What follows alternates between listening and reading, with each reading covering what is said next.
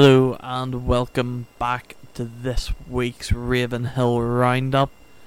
This week saw Ulster once again having disturbances for their match against La Rochelle, which was supposed to be at home, but you could say it was moved the in away day. A defeat for Ulster this week. We'll be getting into the game, talking about our thoughts on it, as well as all the controversy and anger around this weekend as a whole. Alongside this, we'll be having a chat about our games of the week in the Champions Cup and the scores around the parks from the second game week. So remember, we are across SoundCloud, Spotify, and Amazon Music. Give us a listen on any of those platforms or stick us on all three. And get involved through the Instagram at Ravenhill underscore roundup. We're constantly posting on it and you can send us your thoughts on the match, get involved, and we'll get back to you and get you on to the show. So let's get stuck right into this week's episode. So we'll get stuck in straight away into the Ulster game, which ended 29 the Ulster, 36 the La Rochelle. A game of two different halves. What are your thoughts on it, Lewis? Yeah, like you say, Jimmy, very much two different halves. Um, I thought they were awful in the first half. It's been really has been just the same old problems from recent weeks. Their discipline is still a huge issue, giving away far too many penalties. You know, they got on the wrong side of the referee early on, which led to penalty after penalty, after, uh, which included the points. They were all kickable, so it just went 3, 6, 9, 12. Before you know it, they're 12 0 down before La Rochelle have actually scored any tries, so they're already under a huge amount of pressure. Um, yeah, another yellow card. I know we've talked uh, extensively about the card issue over the last few weeks, and it's just another one to add to the list. We'll probably have a chat about whether we thought it was fair or not a bit later, but um, whether it was or not, they got themselves on the wrong side of the referee. They give the referee an opportunity to penalise them and to take them back down to 14 men. And as we said last week, in these big games, you got to keep all 15 players on the pitch if you're going to challenge, if you're going to, um, you know, bring the game to La Rochelle. Obviously, as well, without the fans behind you, it makes it even tougher. But I thought, I thought a lot. Every area of our game was was pretty awful. We were sloppy in possession, um, dropping the ball too much. Uh, very predictable in attack. La Rochelle hitting us back not going wide when we should have, when there was space out wide. You know, keeping it tight when La Rochelle had us well marked. Um, obviously 29 0 down as well at half time. At that point, you know against a team with the quality of La Rochelle that the game's pretty much over. And there was a lot of concern with Ulster fans over social media about Ulster's fight at that point at half time. Um, yeah, it was just it just looked like they had no fight in them defence has just been a, a huge issue, obviously, um, at this later part of the season over the last month or so. We, we've talked about how Johnny Bell's under probably a bit of pressure at the moment, and things definitely haven't changed just yet. I thought our rucking was pretty poor as well. Give La Rochelle plenty of opportunities for turnovers. Um, you know, just not throwing enough men in there, protecting the ball enough, and it almost made it easy for La Rochelle. I know they had a huge amount of turnovers in their game last week, but if you give them the opportunities with the players they have in the back row, the likes of Alldritt, um, you're going to end up in trouble, and that's exactly what Ulster did in the first half. And all La Rochelle's tries were actually quite scrappy. They weren't sort of really well worked tries or awful missed tackles from Ulster. They were all quite scrappy, but if, if you give them the chance to get into your 22 and go through a few phases, that that's when they're going to punish you. Um, Jamie, what about you? What did you think of the first half? Yeah, uh, I agree with mo- basically everything that uh, you were saying there. Ulster just were not on it that first half, and I don't know what has happened to them since uh, the South Africa half tour. Uh, I guess you would call it. um, especially with the discipline. There is absolutely no discipline in that team. From our game against the Lions, which was the 15th of October, Ulster have not had a clean game. And by that I mean we have had red or have had yellow cards in our last five games with two of them games having two yellow cards in the game. I have no idea what's happening in Ulster in that front. Um, they've just became so undisciplined, like you were saying, and I think that you can argue on this yellow card. For me, it is a yellow card.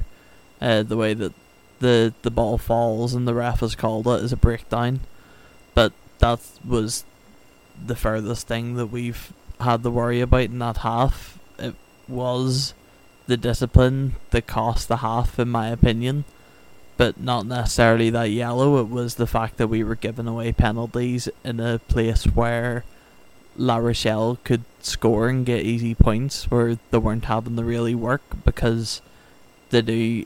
Oh, Ulster are going to make a mistake here, and you know there's going to be an offside or or a knock on or something that's going to give us the opportunity to get three easy points, and that's exactly what happened. You know, if it didn't, if them early penalties didn't happen, Ulster would have won that game. Like if you look at the points difference at the end, and it, it's really shocking that you just see this completely different Ulster side in that first half. Um, I wouldn't even say that La Rochelle were playing particularly well. It was just Ulster getting out muscled and and outplayed because they weren't playing to their standard. Um, and they go in at at the end of the half twenty nine nil down. You know, you're you're putting yourself in in a bad position to start, and it's hard to recover from being that far down. Yeah, I have to agree with you around the yellow card. I think I don't think it was a direct impact to how that first half went. Um, I I think it was a 50-50 call the yellow card, but I think when you've already got yourself in such a bad way with the referee, they the referee Luke Pearce he already knows that Ulster now have a discipline issue because they're already what 12 points down at that stage I think when they got the yellow card. So the referee knows they've got a discipline issue, and that that when that's the case, them types of 50-50 calls are probably not going to go your way. And you know, the ball, the ball was on the ground. It could have, you could have said it squirmed out of the ruck, but you know, Luke Pearce obviously uh, thought that it was still in the ruck. He didn't call it as being out of the ruck, so. Henderson's obviously jumped in thinking it was out, and it's it's clearly cost him massively. Apart from that, I think in the second half, Henderson actually had a really good game. I think he led the he led the comeback for the team. But yeah, like like you say, Jimmy, it was it was the penalties and the discipline that really cost them. As much as we're saying bad about that first half, you know, the second half, they did rally, uh, and Ulster did play well. In that second half, at least for me, it sort of started a bit slow. The work sort of gaining that momentum, but the last sort of 25 minutes, sort of, there was just a 10 minute period where they were working in the half and getting that momentum started for them.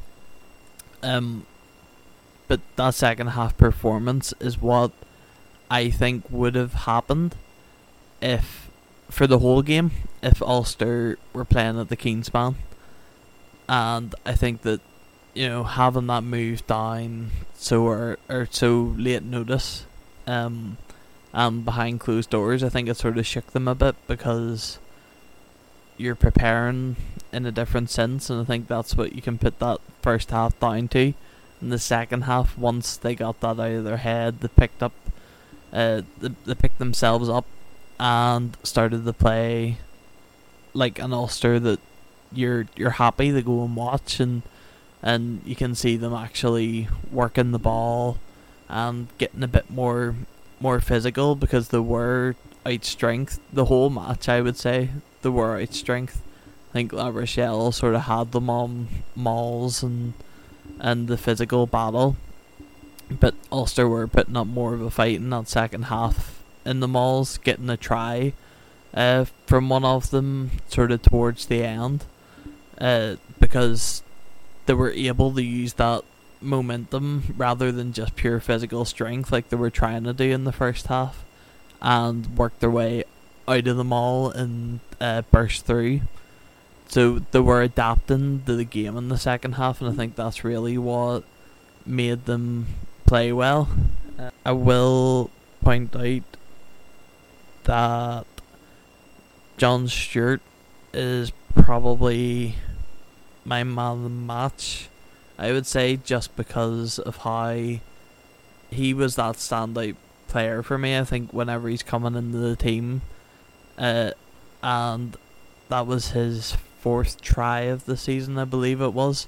I think that he's doing a really good job and uh, going into a tough game like that so early, whenever you're already down. I think he really he was part of that that force that changed Ulster's momentum a wee bit. I think that having a fresh perspective is probably the way that I would put it. Um, he he really worked well, and he I think that he was who I was sort of looking at in that physical battle, sort of not necessarily just going full force, and he was moving about, and it's really nice to see him play well in that kind of game, um, because we haven't really seen too much of him this season so far. Yeah, I have to agree, Jimmy. Um, I think, like you say, they were much, much better in the second half. I think from minute one, you could see they were more lively. Not particularly right in it from minute one of the first half, but they certainly looked more lively. They gained a lot more momentum and they built themselves into the game. And they actually just looked like they had belief. They looked like they believed that they could go on to win the game, or at least get a couple of losing bonus points out of it, like they did.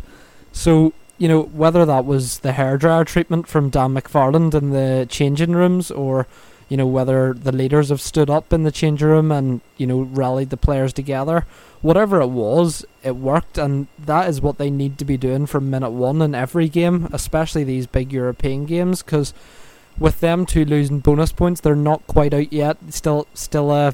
Still a, I wouldn't say a half decent chance, but a chance of going through to the last 16 um, just have to wait and see, I suppose. But them two losing bonus points definitely crucial. I thought the bench made a a good a really big impact. Treadwell was good when he came on. Uh, Doak coming in and out half for Billy Burns when he got that injury. I thought he was particularly impressive at out half, and we have slated him a couple of times in the last few weeks off his poor performances at scrum half, but. He, you know, some of his kicks to touch were absolutely fantastic. I thought, and you know, that really that really got the forwards up for the maul or whatever was coming up in the La Rochelle 22. I thought the leaders stood up. Like I say, I thought Henderson really led the comeback. John Cooney was super. Um, Alan O'Connor, you could see doing a lot of the unseen work. And like you say, Tom Stewart as well. He um, he was absolutely fantastic when he came back on for Rob Herring. Obviously played um, poorly in the first half, like all of the forwards did, as well as all of the backs.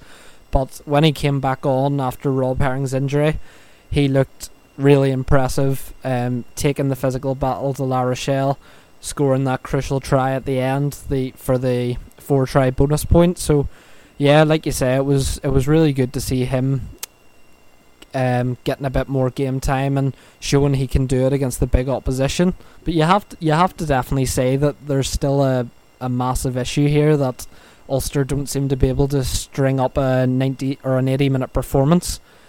And you know that's obviously going to cost you in the bigger games. You, you can probably get away with it in a lot of the games against the slightly weaker teams in the URC, but in Europe and against the bigger teams in the URC, you're going to be in serious trouble if you can't put together an 80 minute performance. Um, would you agree, Jimmy, that without without that 80 minute performance, they're going to struggle to be any big teams this season? Yeah, definitely. I'll, I'll agree with you on that because anytime we've played a big team, we haven't played a full 80 in the sense that we haven't give a full whole, wholehearted performance in my opinion. I think that you always see sort of 10 20 minute bursts or like this week a, a second half where you're playing the the standard. And whenever you are coming against them big teams if you're not playing that standard you're the whole time they're going to.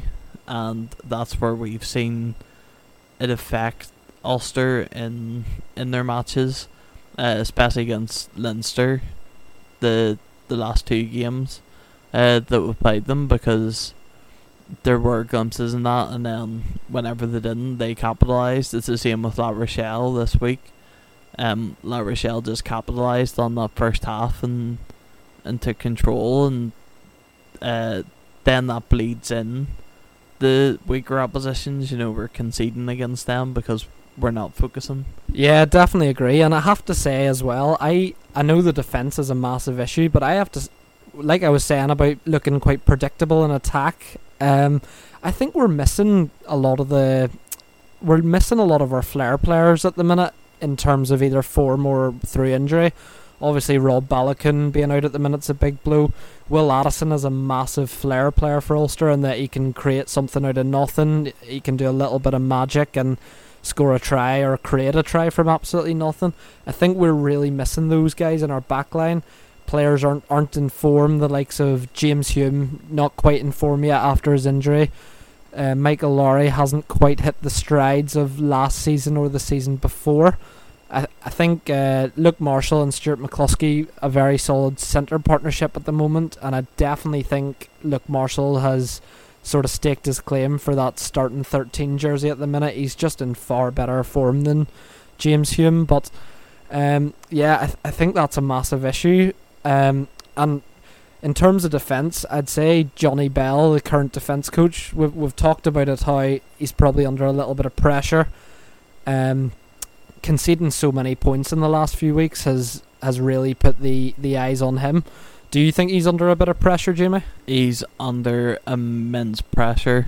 Uh, I'm not a big fan of what he's been doing at Ulster so far. Uh, whenever you look at the results, there is a constant uh, trend of Ulster conceding or something silly happening in the game that wouldn't normally happen. I mean, the biggest point out for me is the defensive line. I was saying before we started, I've been picking up the last couple of games. They're leaving gaps, and I said last week we were conceding because we were leaving gaps in the line, and they're able to run through. To me, it seems like they're being told, you, as in this player, you are on this spot.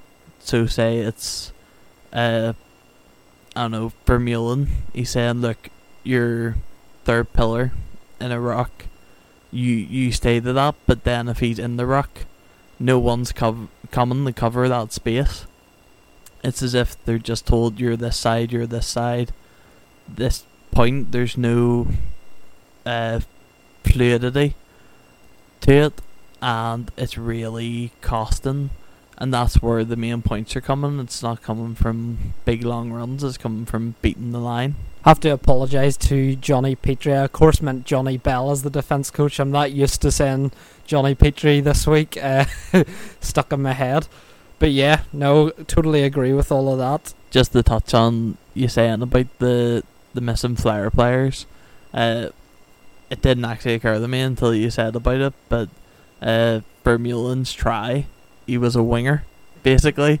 So I think that that's where you see the players missing. He was on the wing and got a, a chip kick over to him. Uh, so it's definitely a good point that you're bringing up. Yeah, and to be honest, even even with those guys, I still don't think our attack has has just quite got up and going as much as um, as much as it has in the last few seasons. I know we talked about in earlier podcasts about how they were going to the maul so much, how they weren't really going wide, they weren't um, utilizing the space, and you know that I, I thought it would be an issue against the bigger teams. It didn't look like it against Leinster in that first half of the game down at the RDS, but it clearly has been recently because it just seems like again they don't really have a backup plan to them all. If they're gonna get out muscled by a bigger team or by a really solid defensive team, it's gonna cause them issues because you know and Dan Soper has to take a bit of a bit of stick for that as well because he's been getting a lot of praise from Ulster fans the last few seasons, but Ulster's attack hasn't been firing, and um, that's something they really need to get going in this next block of games because this next block of games is crucial for the coaches. I think if they lose this Connacht game on Friday night, you know, a lot of questions are going to start being asked of Dan McFarland and all of his coaching staff. So we've went into the game. Um, now we'll talk a wee bit about the controversial move uh, of the Ulster game on the weekend. So it was it was decided on Friday evening that Ravenhill was unplayable for health and safety reasons, and uh, they were trying to find another place to play it. That happened to be the Aviva. But they didn't announce this until uh, Saturday, which caused a lot of anger in both fans and uh, representatives of Ulster Rugby. So, Lewis, what are your thoughts on the move and and the anger that a lot of fans have been showing? Yeah, well, I completely understand the anger through the fans. Um, there was a lot of backlash on social media at the start towards Ulster Rugby, and then secondly towards EPCR, the tournament organisers. Um, I think if we just look at the facts, so on Friday when Luke Pearce came to check out the pitch, it was announced that 60% of the Kingspan was unplayable, and at that ta- at that time the pitch couldn't be announced as safe for the game. There have been um, reports that Luke Pearce wanted another pitch inspection on Saturday at the Kingspan, but the EPCR said no to that. They wanted to move the game straight away. Um, and that's despite, you know, both Dan and Johnny Petrie coming out on Saturday and saying that they knew the pitch would be ready. They told the EPCR that the groundsmen predicted it would be ready. Um, the weather was due to change and you know being the high positives. So, you know, when you look at all that, you think why couldn't a pitch inspection have been done on Saturday um, to then decide? The new the new venue wasn't decided until Saturday anyway because late on Friday night the RDS decided that they couldn't host the game uh, despite it being Ulster's backup stadium. So it therefore had to be played at the Aviva, but this this wasn't announced by Ulster until I think it was around 11 a.m. on Saturday morning. At around half nine, I think it was, Johnny Petrie had posted on Twitter to say that he was standing on a very playable Kingspan pitch, as predicted. So, you know, that begs the question if if the new venue hadn't been decided until, you know, nearly the afternoon on Saturday, why wasn't there time to do another pitch inspection on Saturday morning? I mean, I know with the football, the Irish League games this week, that a pitch inspection wasn't done until Saturday anyway, before it was decided whether the pitches were playable or not. I just don't understand how, you know, they can decide on Friday, knowing all of these factors, that no matter what, the pitch won't be playable in time, when clearly it was um, based on everything that's been said. I think one of the other options Ulster were looking at was a Sunday game, which wasn't available because uh, the top 14 rugby in France do not allow a five day turnaround between games. And of course, La Rochelle were playing this Friday night, so La Rochelle weren't happy with it. Top 14 wouldn't have been happy with it. Ulster would have been. They also have a five day turnaround, but they still wanted the game on Sunday. It was made clear to Ulster that that wasn't an option. They weren't going to be able to do that. So their next their next sort of thing was to just sort of make sure that the pitch was going to be ready. And you know we're told that it was, but unfortunately this premature decision from EPCR has cost. Well, as we'll talk about later, it's cost Ulster around seven hundred thousand by the sounds of it. So you know, there's big controversy in this. I know there is now an investigation with the EPCR and Ulster Rugby.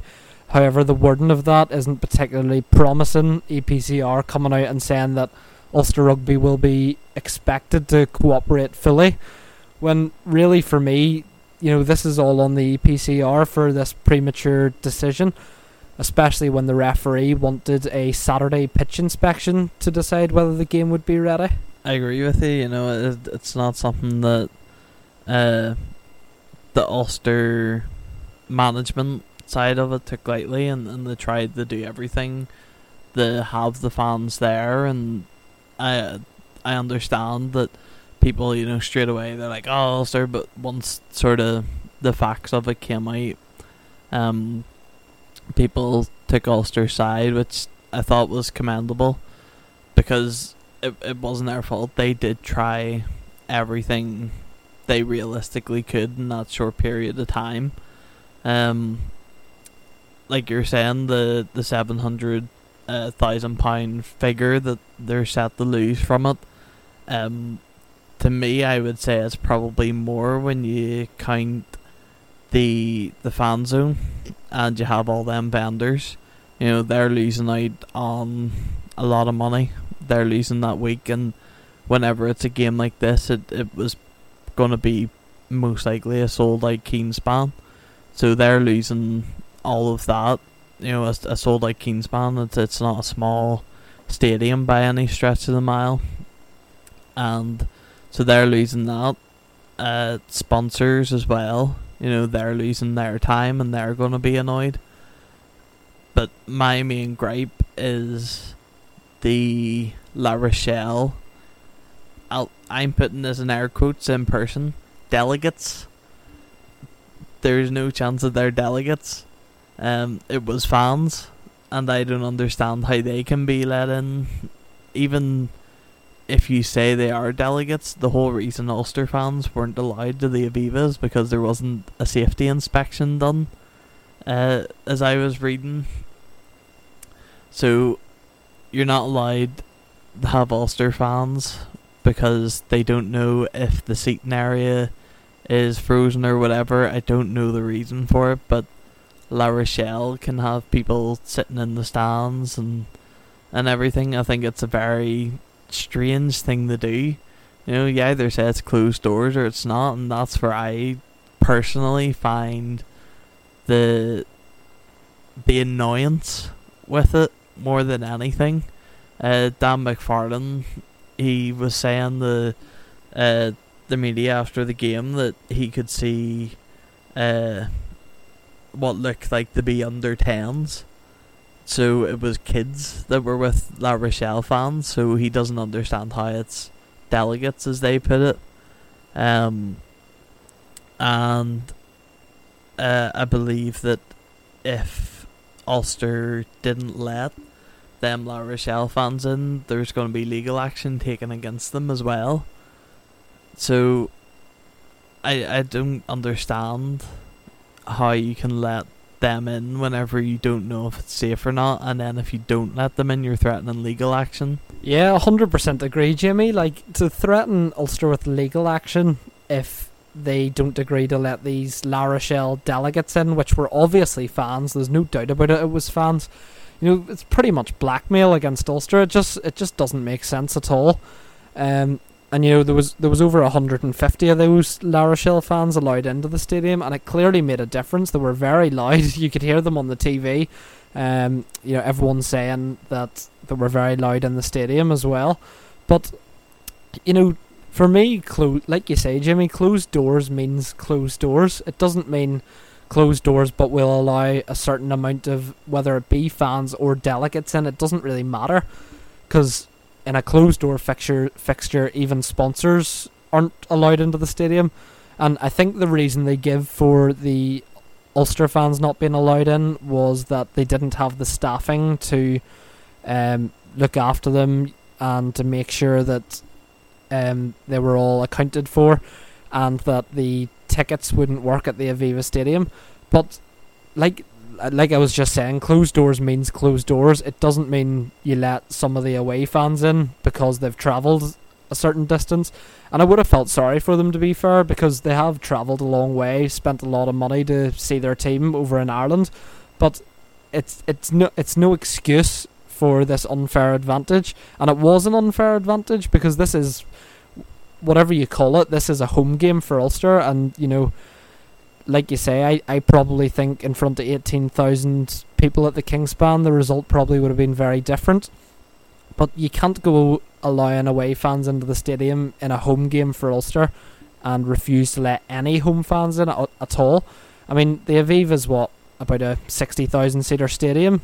So, you know, there's clearly enough to get all of the Ulster fans in if they wanted to. Um, they could have even gone so far and let the season ticket holders in just to get them a little bit of support, but there was absolutely nothing. And whether that's down to timing issues and Ulster not getting the venue decided quick enough, or sorry, the EPCR not getting the venue decided quick enough, um, it doesn't really matter. Get, you are giving the away team an unfair advantage by letting their fans in. For me, it's a it's an easy fix. Whenever it comes to the Ulster fans, you know, you announced half eleven. Yeah. He announced at half eleven that it's going to be at the Aviva, so you have six hours or so um before the match to do an inspection on even just uh, a stand of the Aviva, and then you let the Ulster fans know if you can make it down, go ahead. Like come there's a stand. We've done a check on it. You know, we can we can uh, let you see it because realistically, how many Ulster fans are going to be able to travel down the Dublin on six hours' notice whenever it's a two-hour journey as well? So, I I don't understand why they didn't do something like that, and it it definitely gave them an advantage. Like you were saying, you could hear the La Rochelle fans throughout that match, and playing in a sixty thousand capacity uh, stadium with hundred and fifty fans that are all against you. It it if it affects you as a player and uh, as a player as well, you're gonna be like I, I said in my sort of review, you prepare differently for home matches than you do away matches. So them Ulster players, they prepared to go the home match and play in front of fans and that'll give them an extra boost. So you then take that away. You're making it an away match where in your preparation you're prepared for hostility, you're prepared to not have that backing in you and that's really demoralizing for Ulster players, and I think it's a it's a valid reason for per first half, and they had to sit for a bit and actually shake it off and go, here we're not at home. You know, this is a hundred percent La Rochelle uh, crowd that we're playing to here, so it's it just baffles me really actually forgot about another controversial topic that we need to have a talk about, Jimmy, and I want to get your opinion on this. Um, La Rochelle coach Ronan O'Gara currently serving a stadium ban um, due to uh, issues from previous games. Was allowed into the stadium and was certainly given his influence to the team and to the bench from the stands. Um, were you shocked to see that he was somehow allowed into the stadium, um, whether it be in the stands or not? Clearly given an influence towards the team. Yeah, I think it's it's one of those things that you don't understand how they're allowed in. You know, you're given the stadium ban. Surely that means you're not allowed in. I know that uh, in times before there has still been that communication. You know, they might be watching it uh, from somewhere outside and and communicating with someone inside. They give uh, their thoughts on what they do and things like that. But the the basically null and void a ban. It it doesn't make sense and shows a lack of fairness. You know, if personally for me, I, if Dan McFarland got a ban, I would expect him to serve it no matter what. I would say, yeah, don't come in. I think it's it's a slap in the face the the other teams because you know that if another coach gets a ban, they're going to have to serve it, and you can easily just turn it around and say, well, they broke the rules against Ulster, you know, so why can't we? I think I think it sets a precedent potentially that you can weasel your way in whenever you're not supposed to be there. Yeah, exactly. And yeah, for me, it's just all of these factors built up between the late moving of the game, which seems unfair based on what's been said so far. The 150 La Rochelle fans or plus being allowed into the Aviva Stadium, despite no Ulster fans being allowed in, and Ronan O'Gara whether whether he's in the stadium or not, the fact he is influenced the team, influencing the team, the other coaches, and the bench from the stadium, I think I think it just gives a lot for Ulster fans to be unhappy with, and they have a they have a really big right to be unhappy with all of these factors. And for me, Ulster probably need to be looking at legal action for for this type of thing against EPCR because, you know, it's it's clearly made the game unfair as a home game for Ulster, and I just I just don't understand how there's been so much controversy over it because. You know, you look at the Glasgow game, which was moved late from Scotstoun Stadium to BT Murrayfield. They were allowed their fans in. There wasn't an issue there. So, I, I know it was days in advance, but surely, like I say, closed doors means closed doors. There's no exception there, and um, I think everyone in World Rugby knows that these La Rochelle delegates were actually fans. Aside from the effects it's had on that La Rochelle game, it's going to then have a knock on effect for uh, the next home game uh, on the 1st of January. You're going to have people who probably more in the fan zone.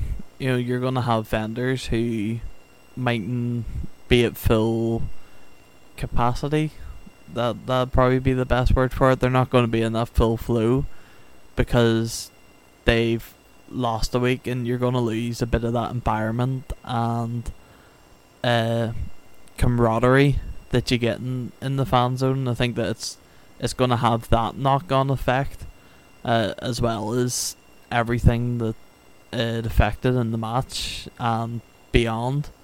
You know, you're saying that Ulster have lost seven hundred a thousand pound from it, and that's gonna affect the stadium in in the coming home games for me.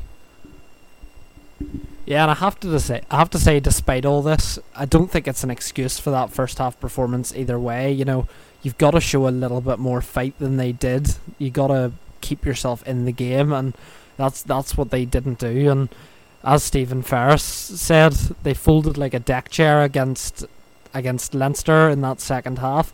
Um, they didn't even get to open the deck chair against Sale Sharks, and um, the deck chair was still folded in some terms. Uh, the deck chair was still folded in some terms against La Rochelle. So, um, yeah, I, I don't think it's an excuse for that first half performance, but it, it, it was definitely a factor in the Ulster atmosphere, the confidence going into the game without their fans, and essentially how the result went. So, moving on from the game and the controversy surrounding it, I'm sure there will be a lot of news around that coming out in the coming weeks or months. Fingers crossed fans do get an answer to all the questions they're looking at. But moving on anyway, Ulster have released a squad update ahead of their game this Friday night away to Connacht at the sports ground.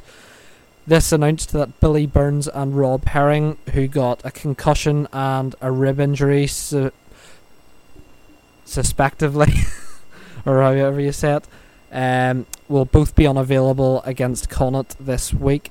Angus Curtis also suffered a knee injury playing for the Ulster A team, so he is also unavailable.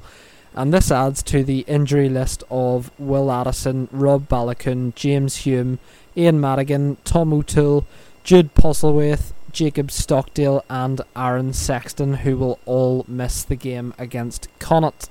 So, looking elsewhere in the Champions Cup, you had the Sharks playing Bordeaux. Sharks winning that match 1916 in a tough contest. You had a very dominant uh, performance once again from Leinster. They won 57 to 0 against Gloucestershire.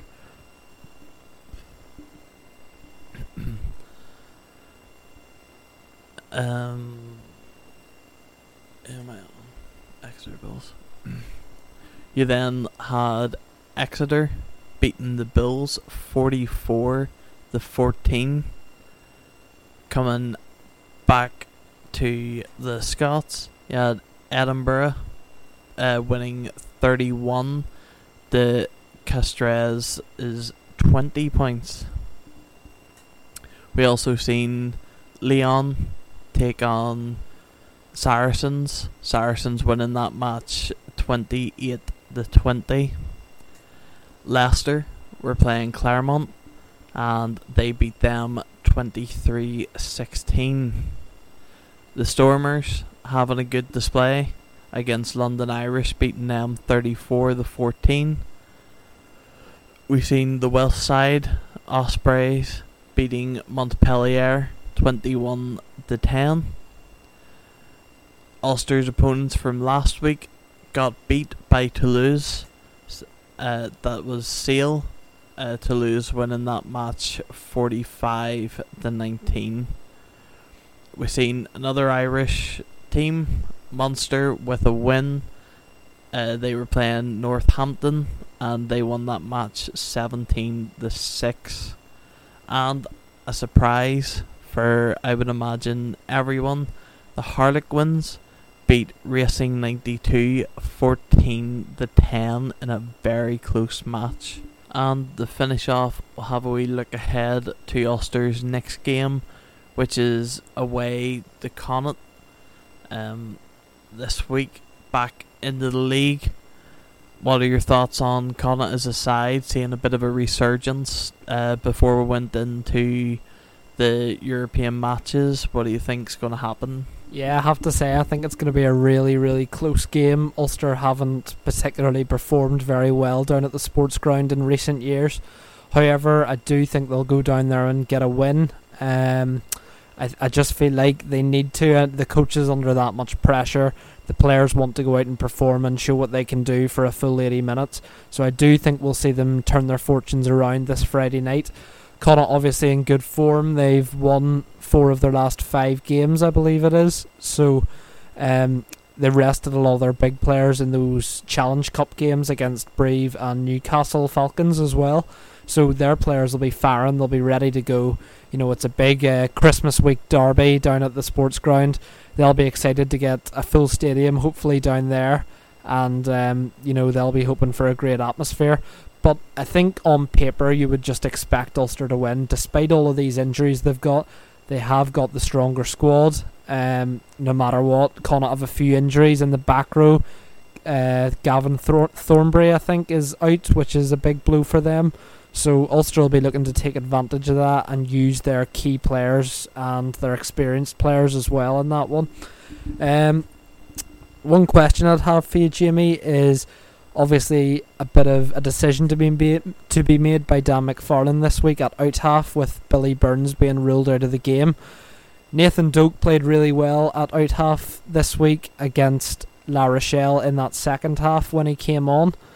Um, you know, Jake Flannery, out and out, out half, um, signed this season, and Michael Lowry as well at fullback, who we've seen switched out half a few times for Ulster.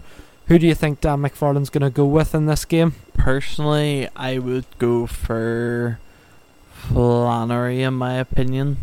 I think Lowry shines best in fullback, and I would keep him there because Connacht are quite a fast team. So you might need him on them breaks for the tackles that he can make. And it, I could see him putting Doak into that uh, position, but for me, he's been quite inconsistent.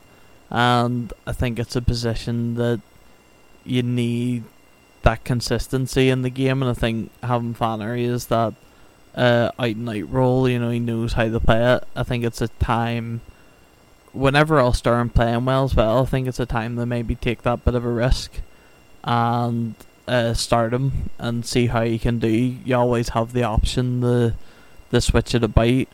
Um, but I think it would it would be a good idea the the triathlon right. Yeah, I probably agree. To be fair, I think uh, like we say, Lowry hasn't done what he has done in the last few seasons at fullback anyway. I think he really needs to try and assure his game there at the moment before he can be thrown into the out half role where he needs to control the game. Doak did play very well in that second half. Um, however, whether he can do it for the full 80 minutes um, in such a crucial game, maybe a bit too much of a risk for Dan McFarland. But Jake Flannery has been brought in for this type of reason. Uh, Billy Burns injured, Ian Madigan still on the injury list, so I think it is time to give him the chance. Um, probably didn't impose himself a huge amount in the in his first Ulster appearance. I think it was against Zebre a few weeks ago. Um, but I think it's definitely an opportunity for him to shine and show the coaches what he can do. Um, so Jimmy, just to finish off, any score predictions? I'm gonna go with a close game, but I think Ulster will sneak it. I'm gonna go with 1912 um, to Ulster. What would you say, Jimmy? I'm gonna go a wee bit out there. Um, I think it's potentially going to be a draw, which you don't really see Ulster having. Uh, I think it, it is going to be close, and I think it's going to be low scoring. I'm going to go for. I was going to say 15 all, but I'm also thinking 20, so I think I'll meet in the middle. Uh, I think it'll probably be 18 all. I'll probably go for. Uh, just the way that Connacht have been playing and Ulster have been playing, I think that they're similar level at the minute, and I can see that sort of clash where you're on current form, you see each side sort of shaping up in a way that could potentially cause a draw, in my opinion. Perfect. So join us next week to see my predictions go perfectly and uh, Jimmy be once again wronged by me because I always get it right, of course. Not. Um, but that will do us for this week. So thank you very much for listening to Ravenhill Roundup. As Jimmy said at the start, we are across SoundCloud, Spotify, and Amazon Music, as well as on Instagram, where we post latest team news, results, and try to get the fans involved as much as possible. But thank you for listening, and we will see you next week on the podcast.